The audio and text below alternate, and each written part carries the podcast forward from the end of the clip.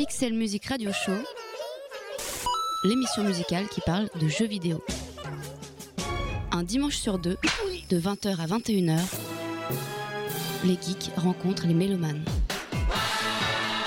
Amis geeks et mélomanes, bienvenue dans le Pixel Music Radio Show, l'émission musicale qui parle de jeux vidéo. Cette semaine, nous vous proposons une émission centrée autour de Guitar Woman et Katamari Damacy.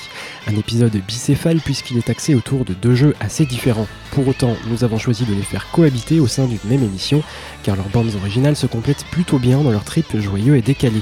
Les deux jeux ont également en commun d'être deux ovnis japonais, toute proportion gardée bien sûr, et enfin deux jeux sortis au début des années 2000 sur PlayStation 2. Ces deux titres partagent aussi une particularité d'ordre musical ludique. Leurs bandes originales ont été récompensées officiellement et acclamées par le public. Les musiques de ces deux jeux prennent une place prépondérante dans l'expérience et ont largement contribué à l'aura qui les entoure. Pour autant, ni Guitar Woman ni Katamari Damacy ne sont des blockbusters, et d'ailleurs leurs ventes globales n'ont rien d'extraordinaire. Mais le cachet très particulier de ces œuvres, leur ambiance, leur univers décalé, en ont fait des objets de curiosité au fil du temps, voire des objets de culte absolu pour un certain public de niche. Nous vous proposons donc de découvrir ces deux œuvres au travers de leur musique. On commencera par Guitar Woman, dont la bande originale très rock mais pas que a été composée par le duo japonais Coil, assisté par le compositeur Tomohiro Harada. On enchaînera ensuite avec Katamari Damacy, dont la BO est devenue totalement culte et oscille entre le jazz, la J-pop, le rock, parfois même la bossa nova, avec un petit côté foutraque et onirique qui ne laisse personne indifférent. Assurément, vous adorerez ou vous détesterez, mais il y a peu de chances que vous restiez insensible à cet ovni musical ludique dirigé par le compositeur Yumi Yake et une flopée de featuring en tout genre. Vous n'êtes ni dans une émission musicale ni une rédactionnelle, bienvenue dans le Pixel Music Radio Show.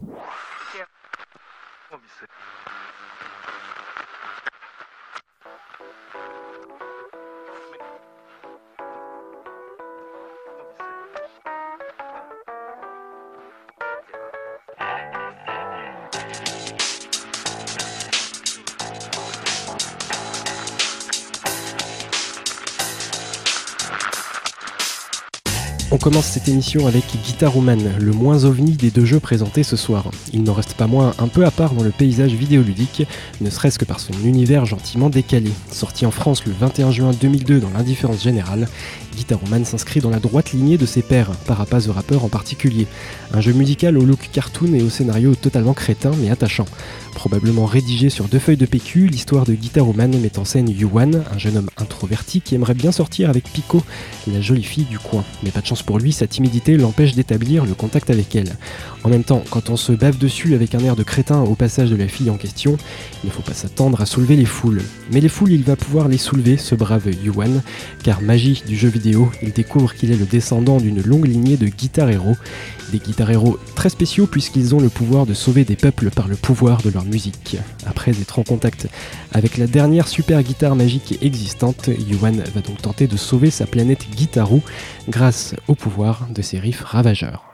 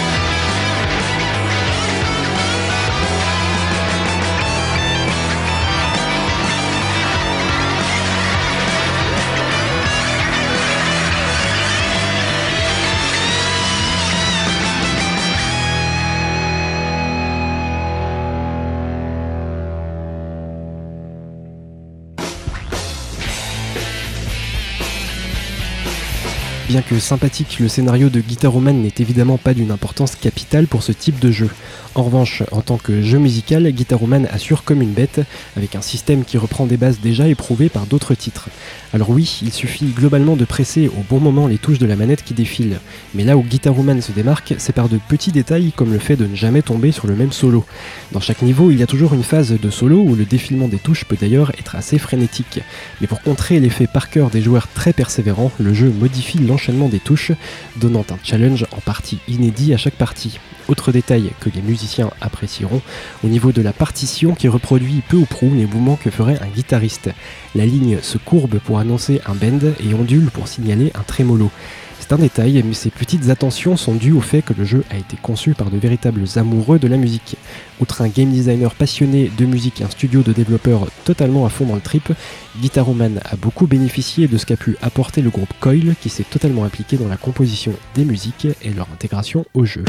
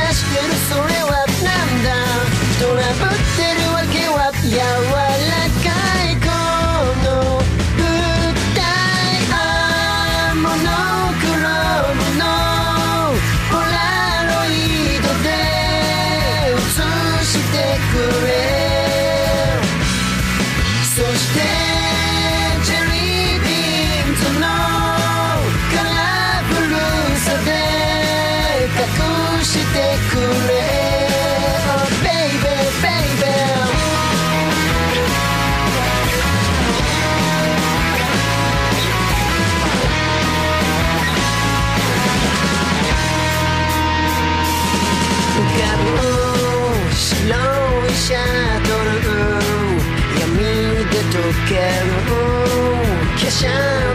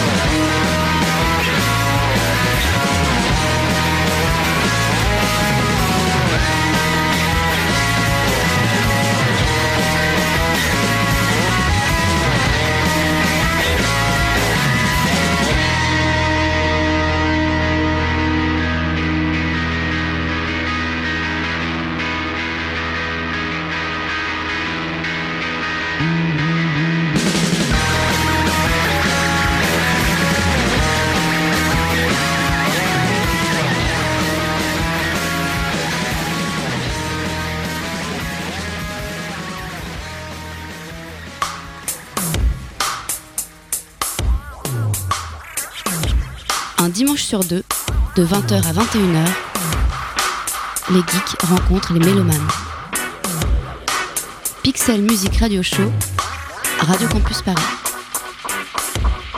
Soient game designer, compositeur, musicien ou dessinateur, ces artistes parfois étrangers au domaine du jeu vidéo ont donné ce cachet unique au jeu, ce petit plus qui fait toute la différence et qui marque les esprits.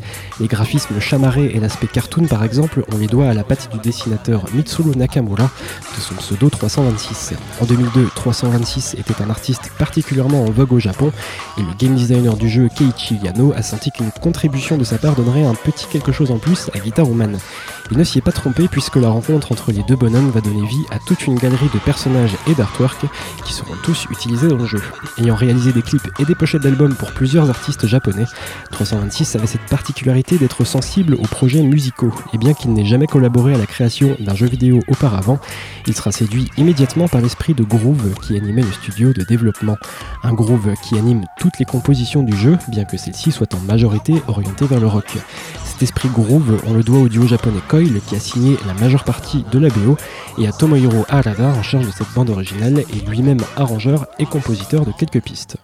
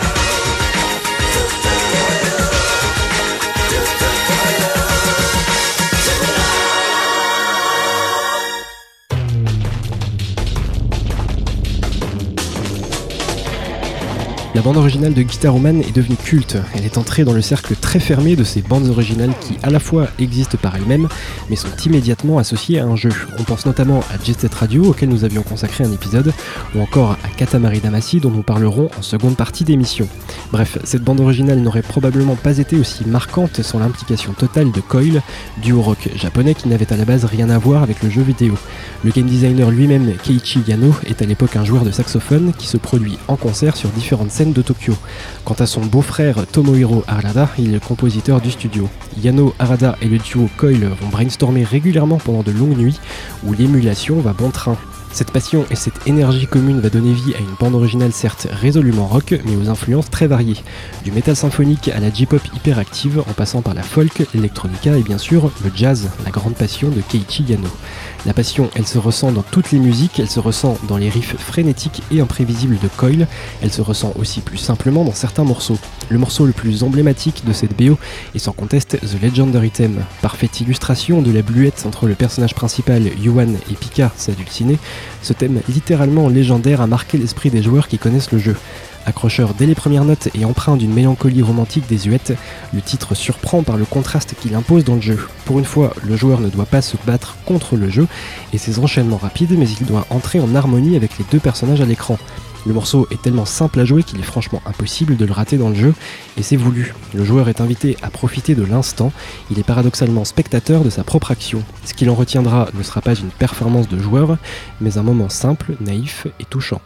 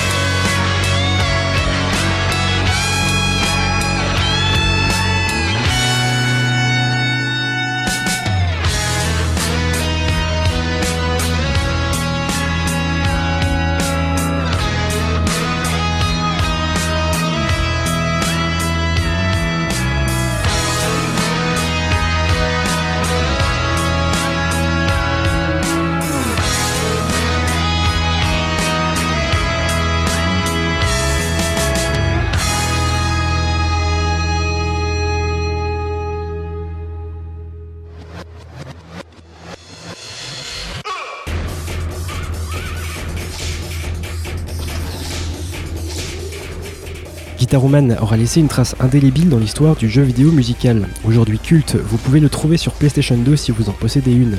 Mais attention, jeune passionné fougueux, en dénicher un exemplaire sur la toile à moins de 70 euros relève de l'exploit, car le jeu est rare et les vendeurs aux enchères ne font pas de cadeaux sur les prix. Vous pouvez aussi opter pour la version PSP qui date de 2006 et qui est moins rare. Quant à la bande originale, là aussi il faut surveiller les bonnes affaires car la belle ne se laisse pas approcher facilement. Vous pouvez mettre la main dessus à des prix variant de 50 euros à 300 euros comme on a pu le constater très récemment. Quant aux personnes derrière le jeu, elles ont suivi des parcours plus ou moins heureux. Le game designer Keiichi Yano a continué à produire des jeux, tous plus moyens les uns que les autres. Le dernier en date, Lips, est sorti en 2008 sur Xbox 360. Vous ne vous en souvenez pas C'est normal. Le studio Inis qui a développé Guitar Woman est aujourd'hui réduit à des repompes plus ou moins glorieuses de jeux smartphones à succès comme des clones de Plants vs Zombies. Le groupe Coil, quant à lui, s'est séparé en 2006, sans bruit et sans explication.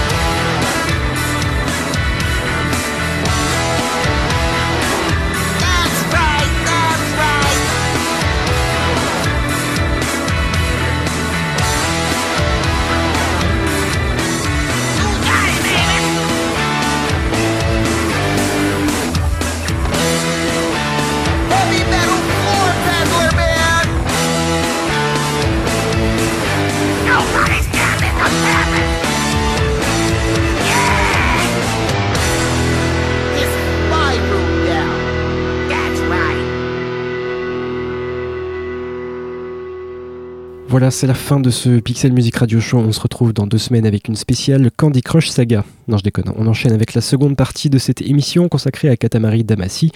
Et nous sommes ensemble sur Radio Campus Paris jusqu'à 21h. Pixel Music Radio Show, l'émission musicale qui parle de jeux vidéo.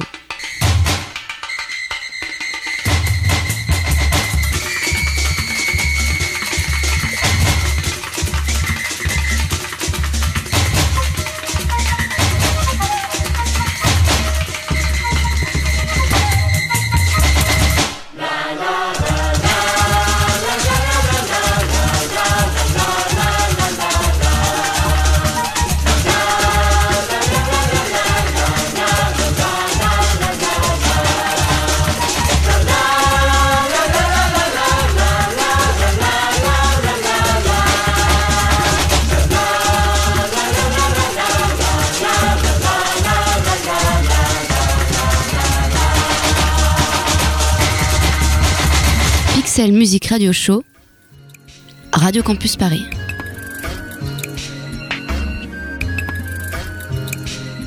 Katamari Damacy est sorti en 2004 sur PlayStation 2. Son univers totalement décalé n'a jamais atteint les frontières de l'Europe, et c'est bien dommage. Mais le vieux continent a par la suite fait la connaissance avec d'autres épisodes de la série, car Katamari Damacy a enchaîné les suites avec plus ou moins d'inspiration. En tout cas, en ce qui concerne ce premier épisode, on a affaire à un jeu résolument inclassable. Le principe est aussi simple qu'absurde.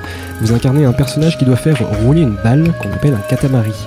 Cette balle chope tout sur son passage et à mesure que les objets s'agglutinent dessus, elle grossit, grossit et grossit encore jusqu'à pouvoir rouler sur des objets de plus en plus gros, comme des maisons, des gens et même des montagnes. Jusque-là, vous me direz rien d'anormal. Tout le monde l'a déjà fait au moins une fois dans sa vie, le dimanche, pour déconner entre amis.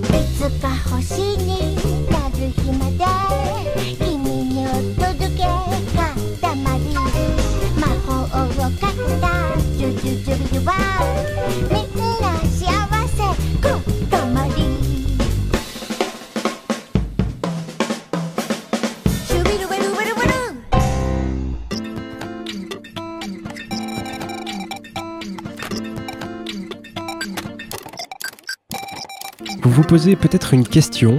Pourquoi? Oui, pourquoi rouler sur tout plein de trucs avec un katamari Eh bien parce que vous incarnez un prince, mais pas n'importe quel prince, car son père n'est autre que le roi du cosmos. Un roi du cosmos un peu maladroit puisqu'il a accidentellement détruit les étoiles, la lune et les constellations. Le gros boulet quoi. C'est donc aux princes et aux joueurs donc qu'incombe la tâche de reconstruire l'univers.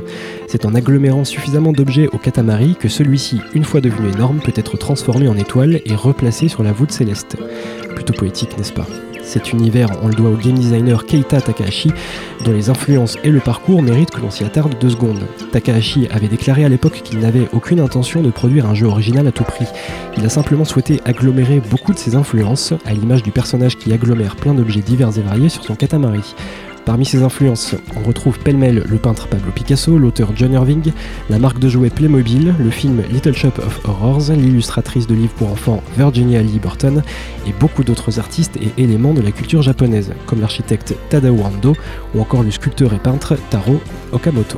Ce dernier, aujourd'hui décédé, a effectué ses études à Paris, à Panthéon-Sorbonne pour être exact, et a fréquenté dans les années 30 des personnalités telles qu'André Breton, Man Ray ou encore Picasso autant d'influences surréalistes qui imprègnent le design de Katamari Damacy.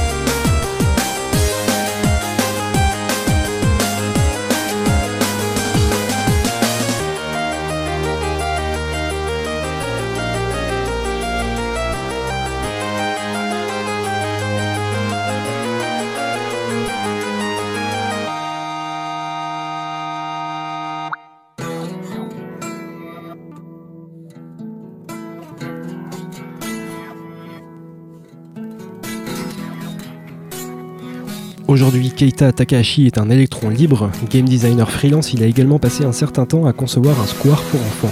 Toujours au rayon des anecdotes, Takahashi est marié à la compositrice Asuka Sakai, qui a notamment travaillé pour Namco sur les bandes originales de Ridge Racer Type 4, Clonoa 2, Soul Calibur 2 et Katamari Damacy.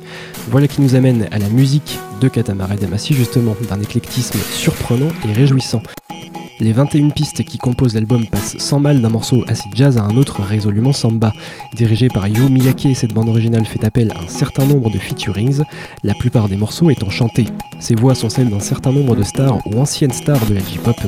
De l'aveu même de Miyake, les artistes ont été choisis à la fois parce qu'ils sont très connus au Japon, mais aussi parce qu'ils ont disparu de la scène et que personne n'a entendu parler d'eux depuis un moment. Cette démarche peut sembler cynique, mais elle vise en réalité à valoriser le talent de ces artistes en écrivant une chanson pour chacun d'entre eux. L'idée était de donner à la musique un aspect familier, mais surtout pas à la mode, d'où le choix de chanteurs bien connus des japonais, mais plus dans l'actualité. On retrouve donc notamment la chanteuse J-pop Yui Asaka, très populaire dans les années 80, et qui offre à cette bande originale une performance très classe sur l'un des plus beaux morceaux de l'album, en l'occurrence Katamari Taino.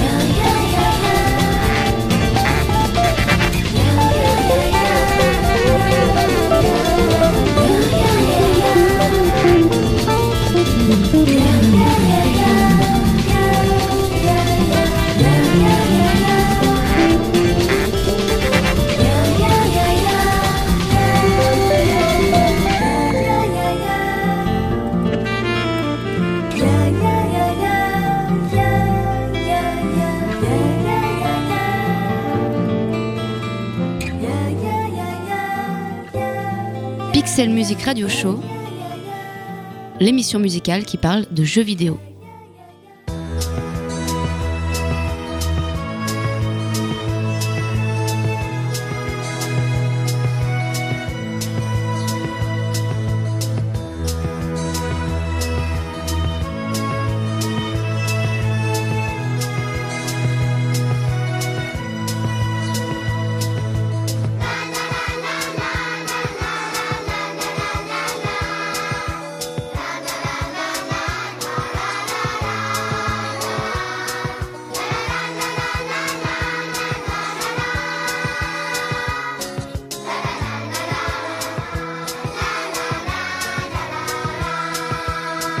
Bande originale est un joli succès et si le jeu ne soulève pas les foules commercialement parlant, l'album, quant à lui, parvient à se faire une place dans les charts japonais.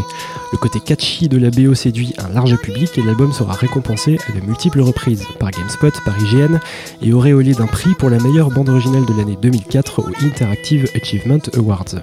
C'est de loin l'œuvre maîtresse de Yu Miyake, lui qui a débuté chez Namco avec le cultissime Tekken 3. On le retrouvera ensuite sur les jeux de bagnole Ridge Racer et bien sûr les autres jeux de la licence Katamari, qui compte aujourd'hui 6 épisodes. Le concept commence sérieusement à lasser et les bandes originales n'ont jamais réussi à atteindre la qualité du premier opus. Après s'être considérablement assagi, la composition a tenté de revenir à l'essence de l'épisode original. Ainsi, seule la BO de Katamari Forever sortie en 2009 sur PS3 parviendra à renouer avec l'esprit humoristique des premières compositions.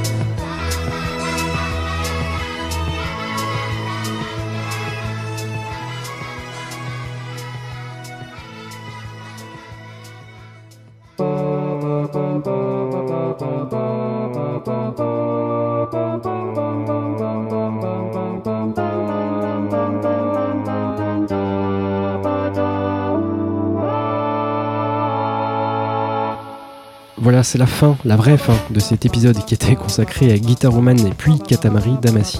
Deux jeux vraiment atypiques dont les bandes originales ont largement contribué au succès, est assez rare pour être souligné. On se retrouve le dimanche 13 avril pour un épisode spécial et immersif, dans la même veine que l'épisode sur Silent Hill ou encore celui sur Bioshock. On n'en dit pas plus pour l'instant, en tout cas le mois d'avril vous réserve d'autres surprises dans le Pixel Music Radio Show. Restez à l'écoute sur Radio Campus Paris, on se quitte avec un dernier morceau issu de la bande originale de Katamari Damacy. À dans deux semaines, et d'ici là, jouez bien.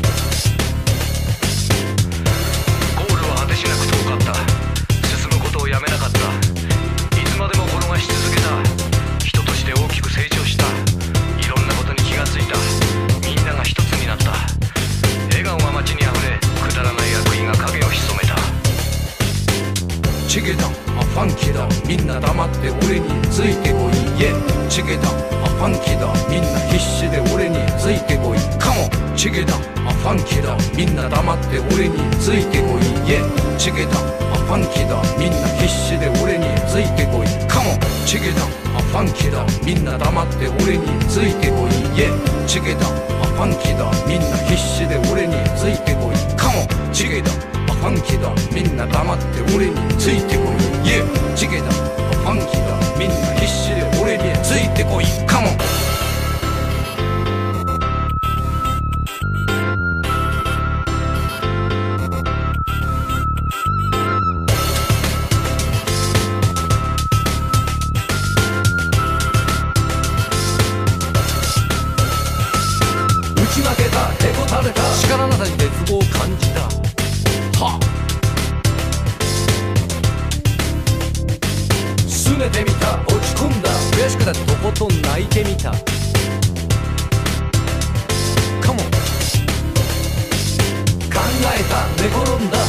空見て落ち着きを取り戻した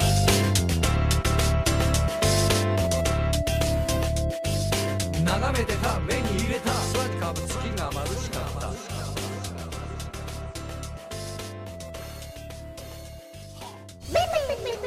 Pixel Music Radio Show, l'émission musicale qui parle de jeux vidéo. avec le soutien de Bandic, agrégateur de passion.